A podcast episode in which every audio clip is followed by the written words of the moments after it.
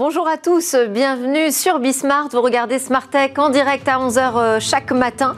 C'est le magazine dédié au monde de l'innovation et aussi à la nouvelle société numérique. On va commencer par revenir sur ce qu'il faut retenir de la grande conférence annuelle d'Apple qui présente chaque année, pendant cette période de septembre, ses nouveaux appareils mobiles. Alors, pourquoi c'est important ? Eh bien parce que déjà, Apple, c'est la marque qui a lancé véritablement ce marché des smartphones et c'est aussi celui qui se bataille au coude à coude avec Samsung sur la première place du podium pour euh, choisir qui sera le plus grand vendeur de smartphones dans le monde. Donc on va voir ce qu'il faut retenir de ces annonces avec euh, nouvel iPhone, nouvelle Watch et nouvel iPad. Et puis au cœur de cette émission, là on va s'intéresser à un phénomène de société. On quitte les produits, on va regarder ce qui se passe du côté des Watch Party. Ce sont en fait ces euh, séances de cinéma ou ces concerts euh, qu'on organise avec euh, ses copains.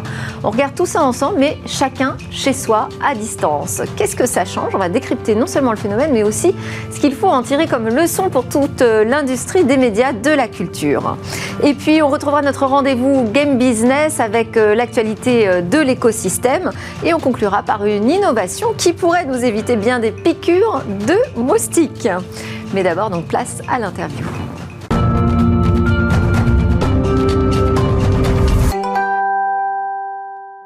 Alors pour faire le point sur ce qu'il faut retenir de la grande conférence annuelle d'Apple qui s'est tenue hier soir euh, depuis, j'allais dire, la Californie, la Silicon Valley, mais en fait c'était totalement virtuel et à distance, et eh bien je suis accompagnée là euh, physiquement, en présentiel, par euh, le youtubeur et geek Jean-Baptiste Nicolet, qu'on peut aussi appeler J B.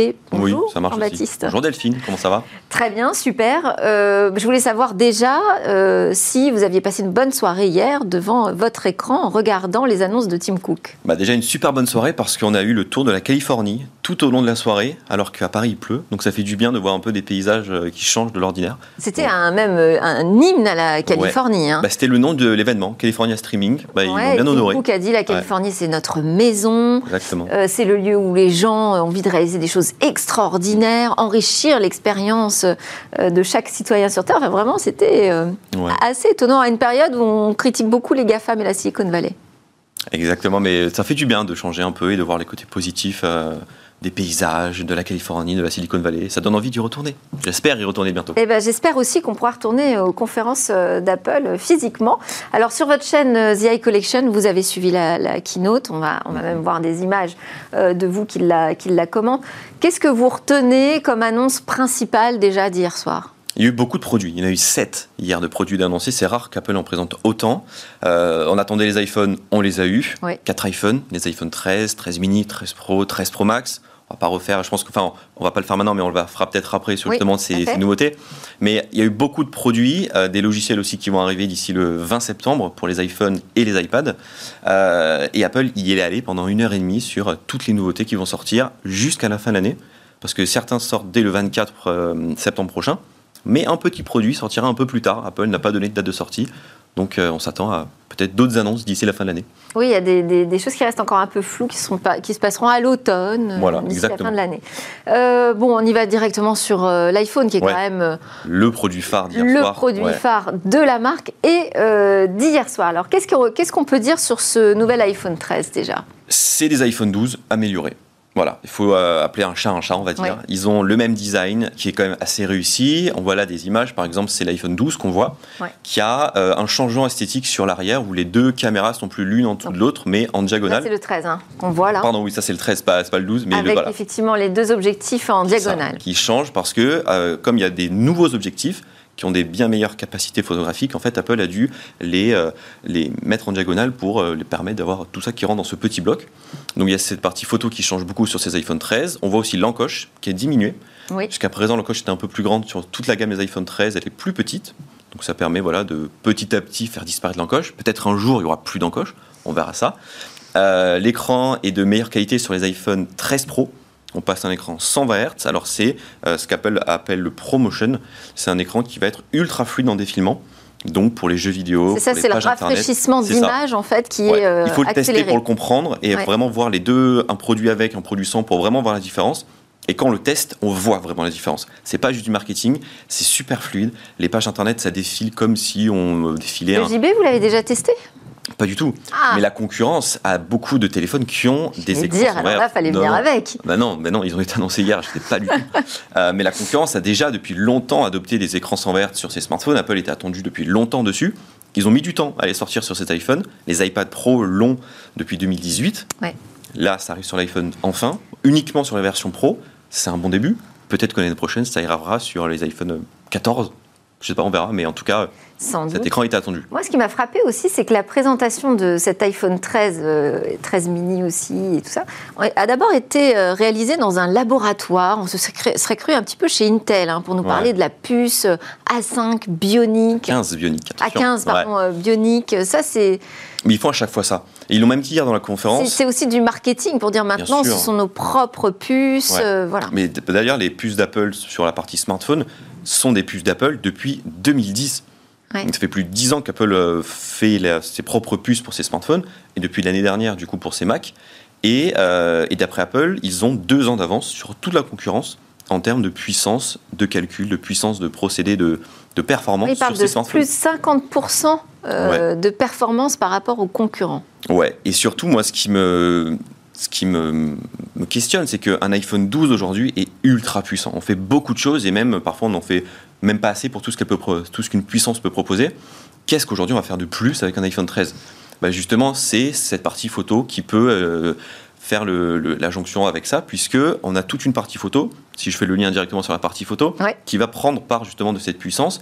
Il y a un nouveau mode qui s'appelle le cinématique, qui va permettre la mise au point instantanée. Alors moi, ça, c'est vraiment l'effet waouh. J'ai ça. trouvé ça... C'est vraiment le point d'orgue un peu de, de cette conférence et de ces iPhones. C'est en fait, au cinéma, pour euh, vraiment vulgariser la chose, c'est de passer d'un premier plan à un deuxième plan en changeant la mise au point et en euh, faisant euh, adapter le regard sur l'arrière-plan, le premier plan. Bah, L'iPhone, désormais, on sera capable, automatiquement, soit vous appuyez sur la tête d'une personne à l'arrière-plan et ça fera la mise au point, ou alors même en post-production. Après avoir tourné sa vidéo, on pourra choisir la mise au point si elle est voilà, de bon derrière. Ce que j'ai trouvé très fort, c'est qu'effectivement, si ça se fait en post-production, ça veut dire que toutes les scènes sont quand même captées euh, dans une définition maximale. D'où toute la puissance justement qui est demandée en, en partie calcul. Et puis il y a aussi un mode automatique très intelligent parce ouais. qu'on voit un personnage qui arrive en premier plan, donc il va y avoir la netteté qui est faite sur lui, il tourne la tête, il regarde mmh. ce qui se passe derrière lui et là, automatiquement, il y a une mise au point qui se fait sur l'arrière-plan. C'est ça, voilà. Et euh, hâte de tester ça pour le coup. Ah ouais, moi, moi qui filme des vidéos et qui justement fait ce genre d'effet parfois dans, dans mes vidéos avec des vraies grosses caméras qui valent beaucoup plus cher que mille euros, hâte de voir ce qu'un iPhone peut proposer justement sur cette partie-là. Et d'ailleurs, moi j'ai trouvé aussi que cette conférence s'adressait beaucoup aux professionnels. Finalement, euh, tous les usages, les nouveaux euh, usages qui arrivent et qui vont être... Euh, Euh, plus simples avec euh, ces iPhones sont à chaque fois vus par le prisme du professionnel. On, va, on a vu du, des cinéastes, on a parlé euh, de photographes professionnels, on a même vu sur un petit iPhone classique, j'allais dire, mais enfin c'est quand même pas si donné que ça l'iPhone treize, mais sur l'iPhone de base c'est un coursier qu'on voit euh, travailler, c'est très axé business. Hein. Ouais, mais après c'est un produit aujourd'hui, j'ai envie de dire, c'est le couteau suisse deux point zéro un téléphone. On fait tout avec. Donc finalement, ça concerne toute, enfin, n'importe quelle partie, n'importe quelle personne de la population. Ouais. Et les iPhones sont tellement euh, forts et font tellement de choses depuis des années que c'est compliqué de chaque année mettre des choses différentes. Donc il faut se démarquer en proposant des choses encore plus professionnelles, encore plus waouh. Là, cette année, bah, c'est vraiment axé sur la photo, sur la vidéo, sur ouais. l'écran. Monsieur, madame, tout le monde n'en aura peut-être pas besoin tous les jours. D'où le fait qu'il y a des iPhone treize et treize mini qui sont justement là sans toutes ces grosses nouveautés, mais qui en ont quand même parfois un peu. Ouais. Et donc, des smartphones aussi cinq G, qui sûr, ont davantage d'autonomie, on a oublié de le préciser. C'est ça, oui, ils ont plus d'autonomie. Ouais. C'était un point, par exemple, pour le douze mini de, cette année, de l'année dernière, qui était un peu compliqué parce que ouais. la batterie n'était pas fofolle. Mm. Désormais, il y a une heure de plus, une heure et demie de plus sur le treize mini comparé au douze mini, donc hâte de tester ça, ce que ça va donner, pour voir si enfin on peut tenir une grosse journée avec un iPhone mini. Euh, Apple Watch, bon, ouais. il la présente quand même comme une nouvelle génération. Mmh. C'est une nouvelle génération de par son écran et de ouais. par sa résistance, parce que l'écran, on le voit maintenant, est incurvé sur tous les côtés de l'Apple Watch. Ouais. Donc aujourd'hui, l'Apple Watch était quand même super belle, un écran magnifique, c'était en quarante et quarante-quatre millimètres. Désormais, ça passe en quarante et un et quarante-cinq millimètres. Donc un écran qui va là prendre toutes les bordures.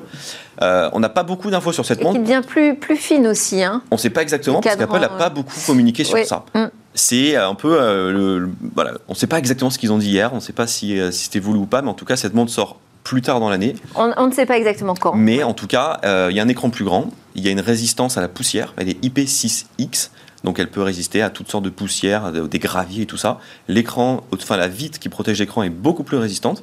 Après, elle est toujours swim-proof, donc elle peut aller jusqu'à cinquante mètres de profondeur en eau libre. Ouais. Bref, c'est une montre ultra faite pour les sportifs, la santé, et euh, après, elle reste jolie. Puisque... Et alors, avec une appli Fitness Plus, oui. euh, qui me fait un peu penser au sujet qui suit d'ailleurs, ouais. hein, puisqu'on pourra faire du sport tous ensemble, enfin avec ses amis, tout ça, mais chacun chez soi, euh, à distance, avec Fitness Plus. Apple Fitness Plus, qui d'ailleurs arrive en France. Qui arrive en, en France, ça c'est l'annonce. Ouais. Ça fait un an ou deux que c'est lancé aux États-Unis, dans d'autres pays, c'était pas encore disponible en France, ça va arriver en France. En anglais, ouais. mais avec des sous-titres français. Donc voilà, ce service sera enfin disponible. En plus, on peut travailler son anglais. Exactement. Euh, côté iPad, très très rapidement. On arrive déjà à la ouais. fin de notre récap. Deux nouveaux iPads, un iPad de neuvième génération, très classique, qui est plus là pour euh, le grand public, pour les étudiants, pour ceux qui ont voilà, besoin juste d'un petit iPad pas très cher, à moins de quatre cents euros, qui a l'ancien design. Et cet iPad mini qui reprend les codes de l'iPad Air de quatrième génération, sorti l'année dernière, qui a cet écran un peu borderless, plein de coloris, et euh, qui a la compatibilité avec l'Apple Pencil de deuxième génération, qui a un écran de huit virgule trois pouces, qui est mignon, qui est petit. Et on ah, annonce aussi un saut de performance. Hein. Ouais, aussi, avec ouais. l'A quinze Bionic, comme pour les iPhone treize ouais. à l'intérieur. Et euh, tous ces produits sortent le vingt-quatre septembre prochain, sauf l'Apple Watch.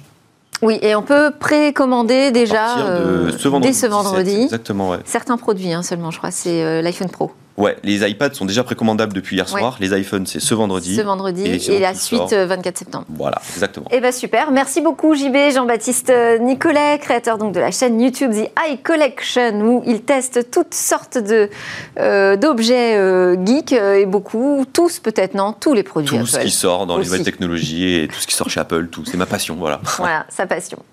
Merci beaucoup. Allez, c'est l'heure de notre talk. On va parler euh, culture, médias, avec euh, ce phénomène des watch parties.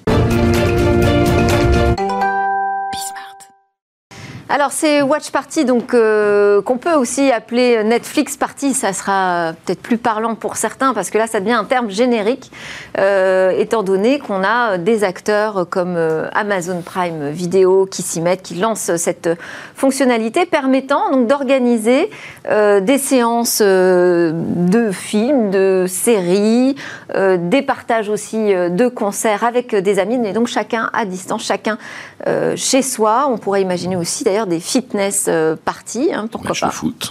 Des matchs de foot à commenter euh, à plusieurs. Pour en parler, justement, vous l'avez déjà entendu, Giuseppe De Martino, cofondateur du média Loopsider, qui a été pense, pensé, conçu euh, pour les réseaux sociaux, et aussi euh, Période.studio, qui est le premier féminin sur euh, Instagram. Giuseppe De Martino, euh, vous le savez peut-être, il a aussi été directeur général de Dailymotion.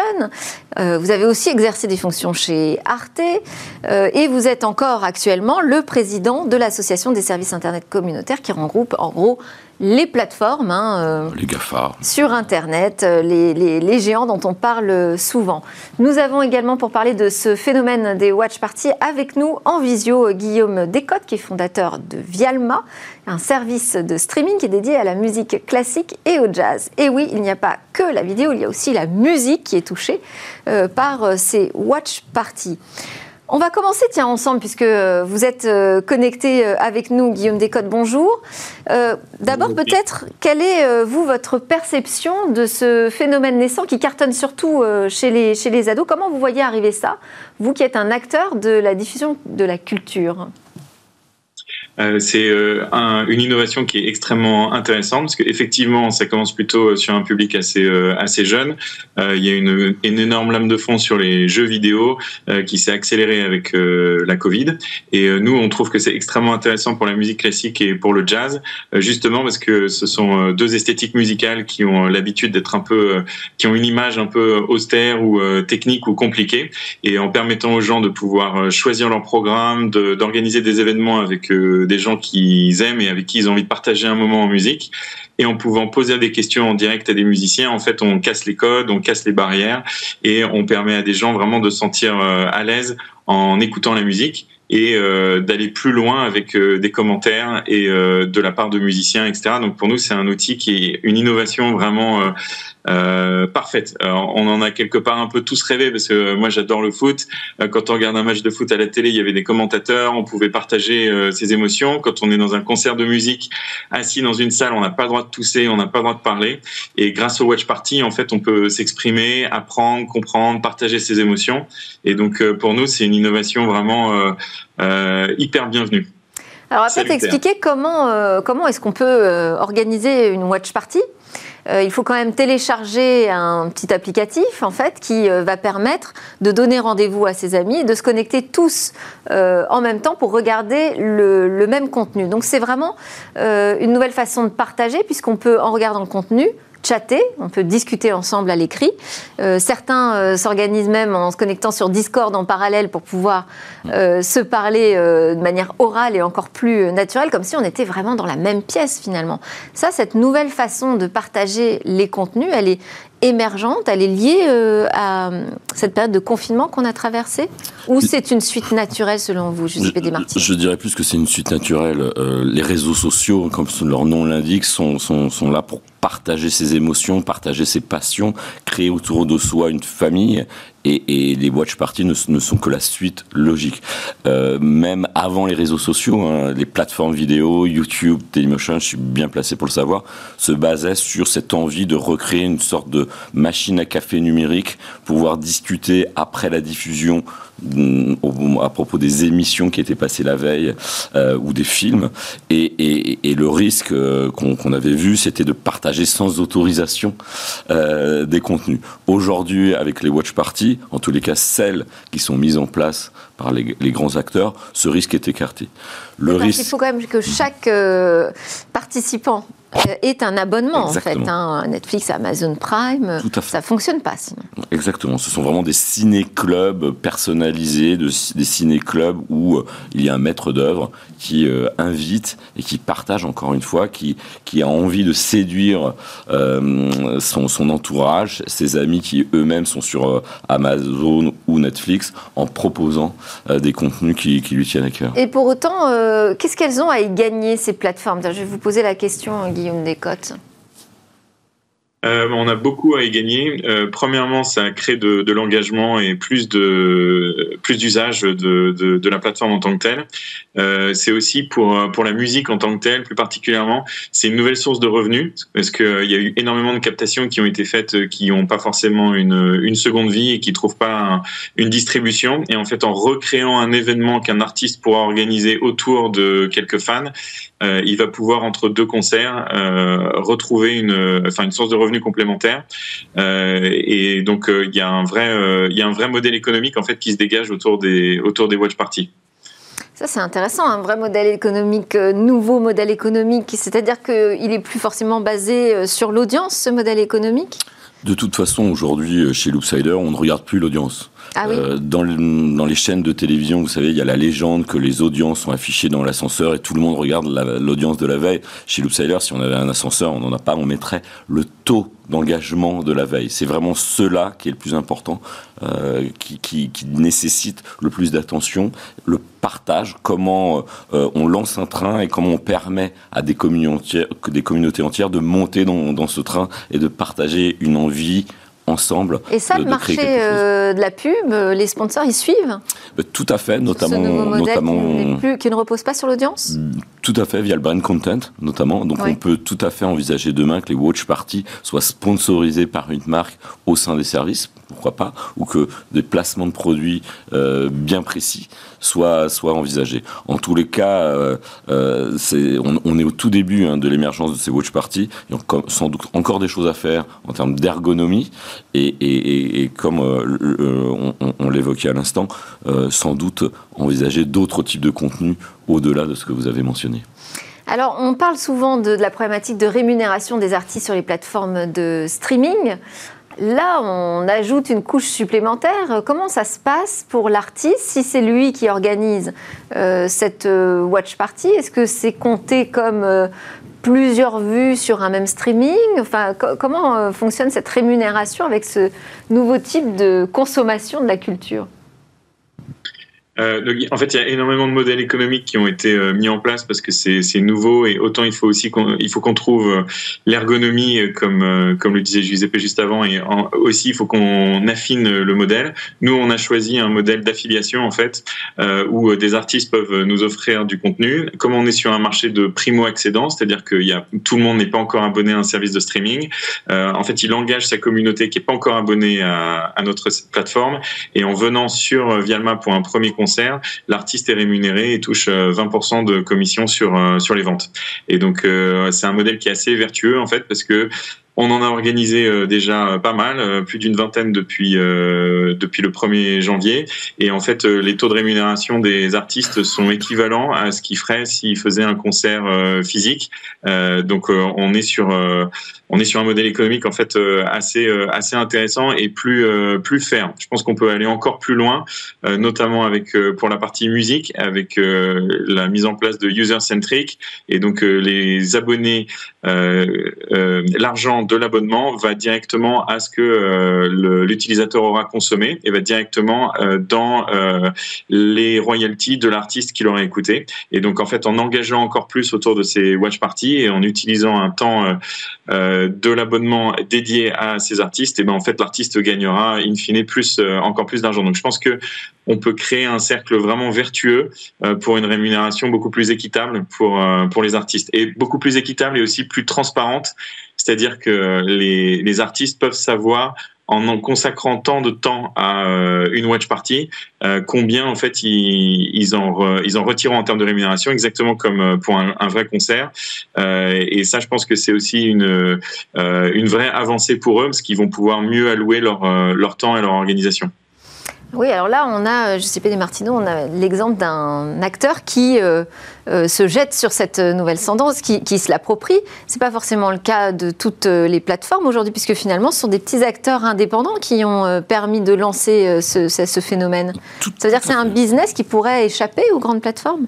Alors, les grandes plateformes ont quand même cet avantage énorme d'avoir les capacités d'attirer le contenu le plus attrayant. On évoquait le football tout à l'heure, une plateforme comme... Euh, Amazon en France, qui a acquis les droits du football, de la Ligue un. Ouais. On imagine tout à fait des watch parties demain entre des amis parisiens et, et marseillais lors du, lors du Classico. Mmh. Euh, pas facile de trouver des amis euh, parisiens marseillais, mais on bon. peut essayer.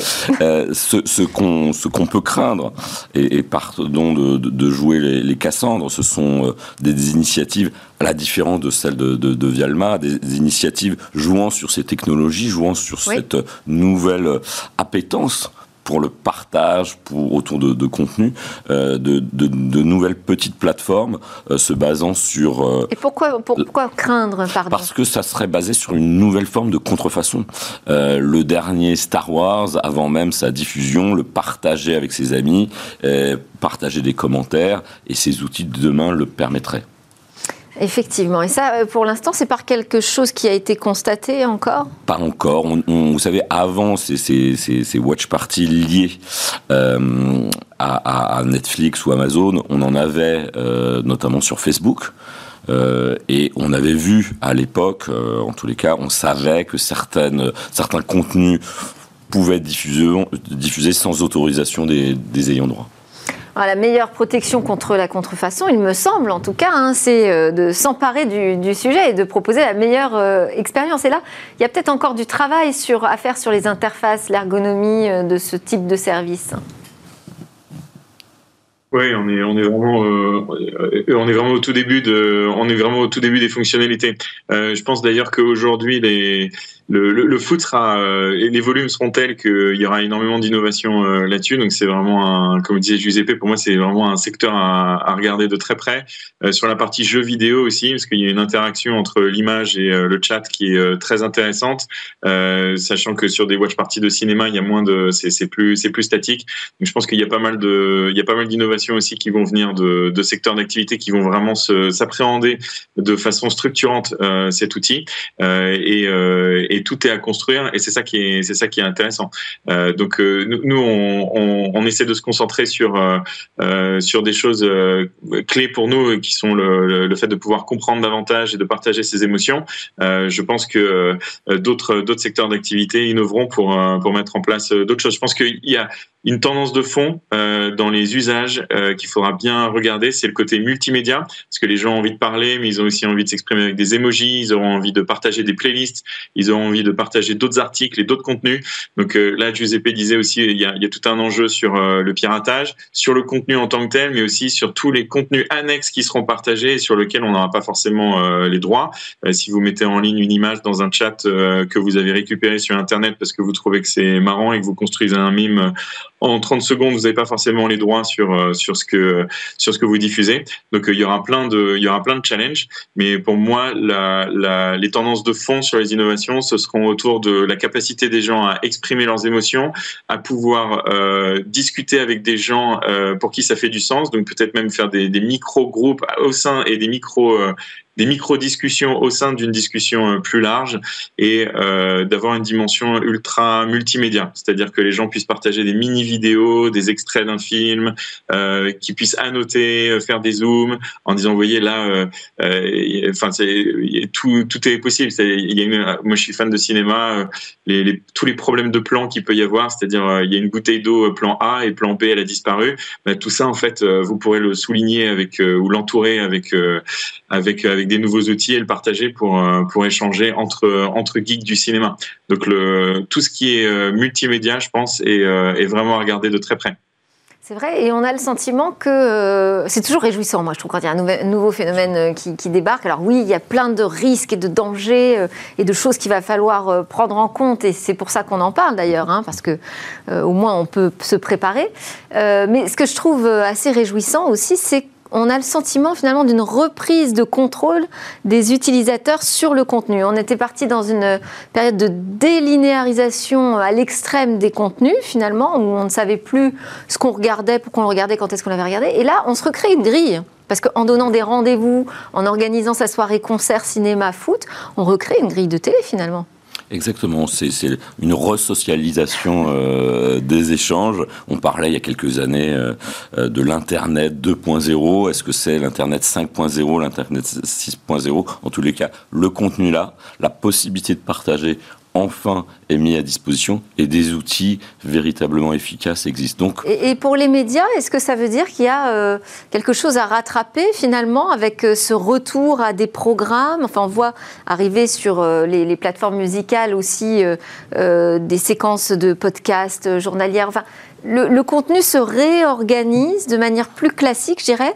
Alors, en étant plus personnalisé. Ouais. Cette notion de rendez-vous hein, qu'on, qu'on ouais. donne est, est, est importante, mais il ne faut pas oublier que le, le, le chiffre magique hein, qu'on, qu'on, qu'on étudie souvent, qu'on, qu'on partage sous le manteau, c'est que, par exemple, une émission en live sur un réseau social, si ce, cette émission est ensuite enregistrée, elle peut donner à quatre à cinq fois plus d'audience. Par contre, l'engagement en direct est toujours plus fort. Donc une plateforme, et, et, et Amazon en particulier, mais d'autres, devront jouer sur cette, euh, sur cette double enjeu, à la fois permettre ces rendez-vous personnalisés et continuer à alimenter le volume par une consommation délinéarisée, pour reprendre votre expression. C'est, c'est, c'est ça, c'est, euh, si on recrée des rendez-vous et des événements, on revient dans le schéma euh, euh, plus traditionnel. En fait, euh, pour vous, vous redevenez un gestionnaire de médias et pas simplement une plateforme avec euh, des contenus qu'on peut consommer euh, à la demande et que vous ne contrôlez pas, finalement.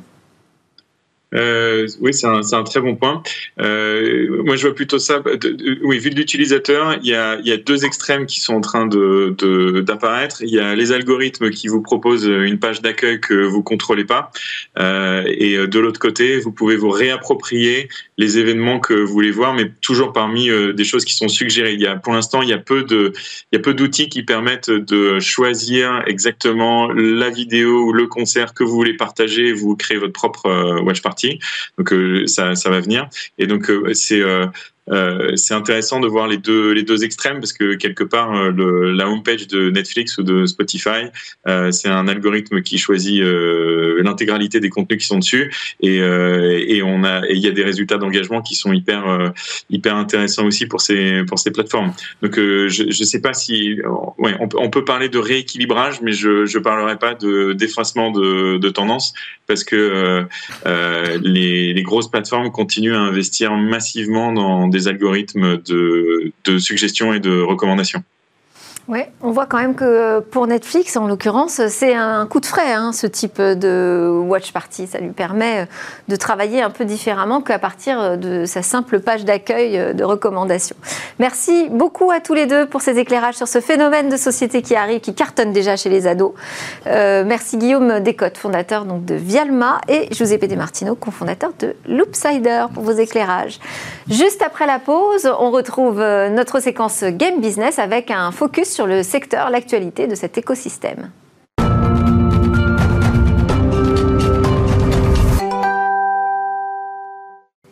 Vous êtes bien sur Bsmart, vous regardez SmartTech en direct à partir de onze heures, comme chaque matin. C'est votre quotidienne dédiée au monde du numérique et de l'innovation. Alors dans cette deuxième partie de l'émission, on va avoir notre focus sur une innovation du jour. On va partir à la découverte notamment d'un concept qui nous rendrait invisible aux yeux des moustiques. Mais d'abord, on a rendez-vous avec Guillaume Monteux. C'est le grand retour de la séquence Game Business. Guillaume Monteux, président de Gadsmin, une société spécialiste de l'in-game advertising. Bonjour Guillaume. Bonjour Delphine.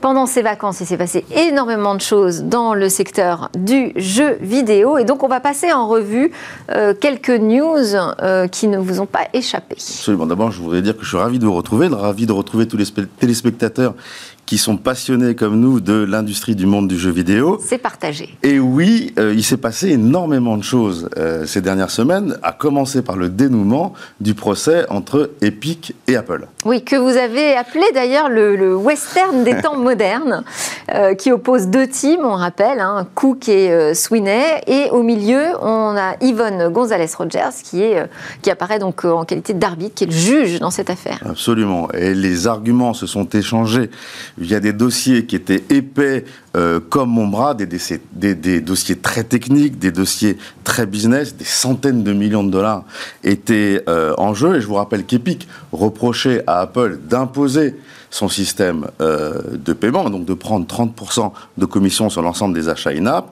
Et il reprochait aussi à Apple de décider en souverain de qui avait le droit de citer ou pas, enfin de quelles applications avaient le droit de citer ou pas euh, sur l'App Store. Et d'ailleurs, l'application Fortnite d'Epic euh, s'était fait euh, sortir du jour au lendemain euh, de l'App Store par Apple au titre du fait qu'Epic avait proposé aux joueurs d'acheter des V-Bucks avec un autre système de paiement que celui d'Apple. Et alors, que dit le verdict? Alors, le juge a conclu que Apple devait dorénavant permettre euh, aux éditeurs de proposer un système de paiement alternatif au, le, au leur. Premier coup de massue.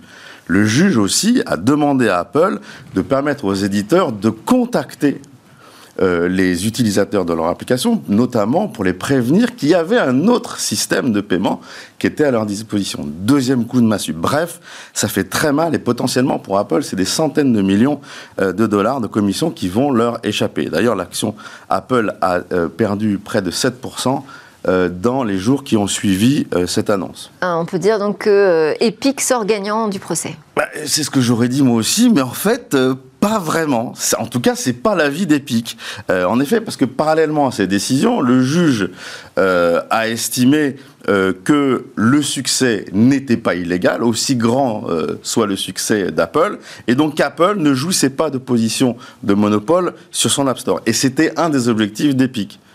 Donc Epic, pas très content, estime ne pas avoir atteint ses objectifs, et donc fait appel de la décision. Un peu surprenant. Alors certes, Epic n'a pas obtenu le retour de son application Fortnite du jour au lendemain sur l'App Store. Certes, Epic a été condamné à, à payer quatre millions de dollars au titre des dommages qu'ils ont fait à Apple à, à, à l'époque. Mais quand même, on peut se demander s'il n'y a pas un petit peu d'égo autour de ça de la part de Tim Sweeney. Et surtout, ça peut être dangereux parce qu'on ne sait pas ce qui va être, ce qui va être décidé en appel. En tout cas, comme ils font appel, la toile a l'impression du coup que c'est Epic qui a perdu, alors qu'Apple a eu très, très très mal. Et avec la com d'Apple qui est quand même exceptionnelle, et ben ce sentiment qu'Apple a gagné s'est renforcé et la toile a désigné Apple comme grand gagnant. Bon, et euh, au final, on n'est pas sûr finalement qu'il y ait un gagnant hein, dans, dans, bah non, dans cette affaire. Non, ça peut se terminer en, en lose-lose. Hein. C'est ça. Alors, autre news dans le secteur du jeu vidéo, c'est du côté des consoles. Ah oui, alors côté console, bon, il y a une chose qui ne change pas. Les P S cinq et les Xbox Series X, bah on en trouve nulle part en France. Alors, c'est un peu surprenant parce que, d'une part, Sony annonce avoir vendu plus d'un million de consoles au Japon, mm. onze millions de consoles worldwide, P S cinq, hein, ce qui est un très très bon résultat. À titre de comparaison, les Xbox Series X se sont vendues euh, dans le monde entier à sept millions d'exemplaires. Alors certes, on est loin des ventes de Switch, hein, parce que Switch, ils ont dépassé les quatre-vingt-dix millions de, d'exemplaires vendus. Et là, ils viennent d'annoncer hein, une baisse de tarifs en Europe, donc ils vont en vendre encore plus. Mais quand même, onze millions de P S cinq vendus dans le monde, c'est, c'est un très très bon résultat. Mais chez nous, en France, bah, on n'en trouve pas. Moins de trois cent mille ont été vendus. C'est un faible score, entre guillemets. Bon, autre actu, c'est ce qui se passe pour les joueurs en Chine. Oui, alors, ce qui se passe sur les joueurs en Chine, c'est un peu ça. Alors, la Chine, c'est un, des géants, un pays géant dans le domaine du jeu vidéo. Ils ont Tencent, ils ont NetEase. Donc, Tencent, c'est la première société de jeux vidéo dans le monde. Tencent, c'est League of Legends.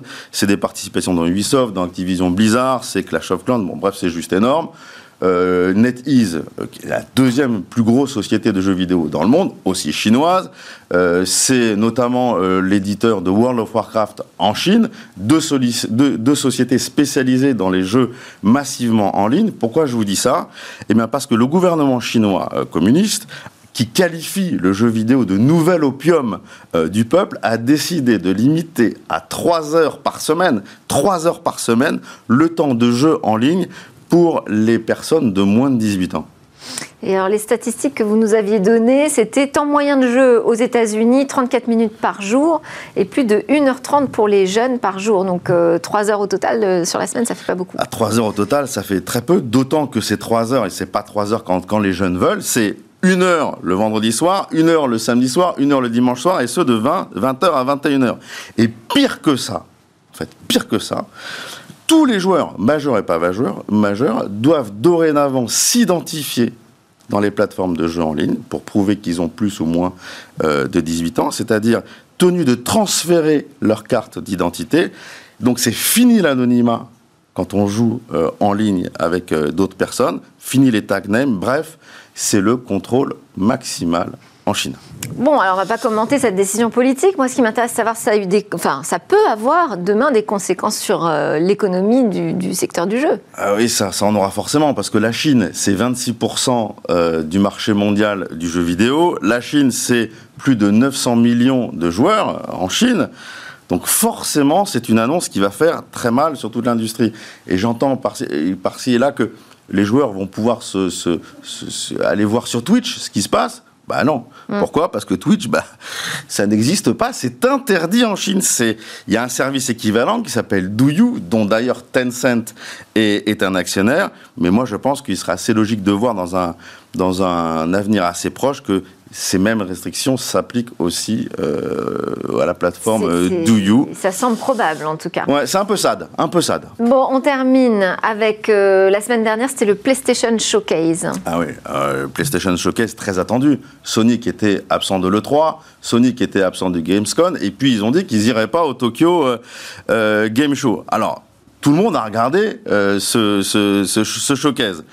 Ils ont... Euh, clairement euh, assumer leur stratégie qui est de vendre leur console au travers de la vente euh, de jeux exclusifs à l'unité. Pour mémoire, c'est une stratégie qui est complètement différente de celle de Microsoft, puisque Microsoft propose un système d'abonnement où pour dix euros vous avez accès à, à cent jeux. Sony, c'est pas du tout ça. Ils vendent leur console avec des jeux à l'unité très exclusifs. Alors, ils n'ont pas annoncé grand-chose pour deux mille vingt et un. Bon, en revanche, ça tombe bien parce qu'on n'a plus que trente secondes. D'accord, donc en revanche, ils ont annoncé énormément de jeux pour deux mille vingt-deux. Uncharted Master, Gran Turismo, euh, Forspoken, Ghost War Tokyo, Final Fantasy seize. Bref, énormément de choses. Euh, pour l'année prochaine, ça devrait être plutôt sympa. Bon, et eh bien voilà, une bonne parole. Merci beaucoup Guillaume Monteux. Il y avait Merci plein Delphine. D'autres actus, mais on continuera ensemble dans Smartech à commenter l'actu de cet écosystème du jeu vidéo. À suivre, c'est notre séquence et demain.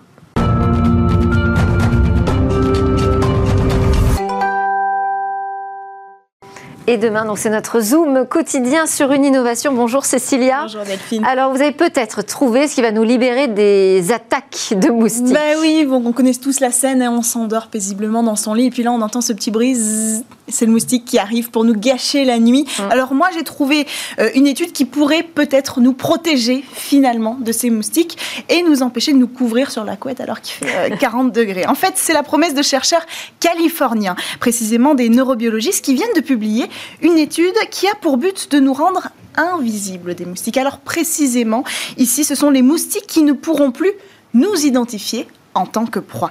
Pour bien comprendre, il faut savoir qu'un moustique, pour repérer un être humain, il utilise la vision. C'est grâce à la lumière. Le moustique euh, en journée, qui pique en journée, va identifier la fréquence de lumière du jour. Celui qui pique la nuit, les ultraviolets. Et donc, ça fonctionne ainsi. Alors... Euh, ils nous connaissent principalement grâce au contraste. Hein. C'est comme ça qu'ils nous identifient par rapport à l'environnement. Euh, le manque de lumière qui va euh, euh, toucher l'être humain, ce sera là qu'il faudra aller voir la proie. Et donc, pour nous rendre invisibles, les chercheurs ont décidé et ont réussi à retirer cette capacité d'analyse du contraste du moustique. Et pour ça, ils ont agi directement sur les œufs. Ça veut dire qu'ils ont modifié génétiquement les moustiques? Oui, c'est ça, et grâce à une technique qu'on connaît bien, on en a déjà parlé sur le plateau, c'est la technologie CRISPR-Cas neuf, euh, qui permet de modifier ou de retirer certaines séquences d'A D N, on en a parlé ici, on appelle ça les ciseaux d'A D N, et donc grâce à ces techniques, ils ont désactivé la rhodopsine. La rhodopsine, c'est l'une des cellules photoréceptrices de la rétine. Résultat, les moustiques, ils ne sont plus aveugles, mais ils sont incapables d'identifier les contrastes. Et là, voilà, on a réussi à créer une nouvelle génération de moustiques absolument incapables de nous attaquer. Il y a une finalité euh, scientifique plus profonde que passer des bonnes nuits derrière cette modification éviter, génétique. Effectivement, qu'éviter les piqûres de nocturnes, même si ce serait intéressant, l'enjeu c'est de ralentir les transmissions de maladies mortelles, parce que le moustique en porte énormément. Par exemple, il y a le chikungunya, la dengue, euh, le virus Zika, le paludisme, la fièvre jaune, la fièvre du Nil. Alors, il existe évidemment des vaccins, des vaccins pour euh, toutes ces maladies, mais tous les pays n'ont pas accès à ces vaccins, et pourtant, il y a des pays qui sont très sensibles à ces maladies, des vrais foyers pour ces maladies, mais qui n'ont pas accès aux vaccins. Donc l'idée, c'est d'agir localement dans ces pays en implantant une nouvelle génération euh, de moustiques. Et en pu... après, l'idée, c'est de laisser faire la nature, hein, parce qu'on a un peu du mal à imaginer comment on va éradiquer toutes les générations euh, de moustiques. Mais si on agit localement et puis ensuite on laisse faire le cycle de reproduction, on peut, a priori, réduire drastiquement le risque de développement de ces maladies mortelles. Et on sait où on en est, à quel stade on en est de la recherche? Non, non, pour l'instant, c'est, euh, les, tous les premiers résultats ont été assez probants. Il y a encore beaucoup d'étapes à franchir. Euh, mais comme on a utilisé une technique qui est déjà approuvée, CRISPR-Cas neuf, a priori, ça devrait quand même aller très vite. Vivement, merci beaucoup, Cécilia Sévry, pour euh, ces éclairages sur le monde de demain. C'était SmartTech. Merci à tous de nous suivre en direct à onze heures sur la chaîne Bsmart, mais également sur les réseaux sociaux et sur le web. On se retrouve demain, euh, pareil, en direct à partir de onze heures. On va discuter de nouveaux sujets et notamment débriefer les grandes actus de la semaine. Voilà, je vous souhaite à tous une excellente journée. À demain.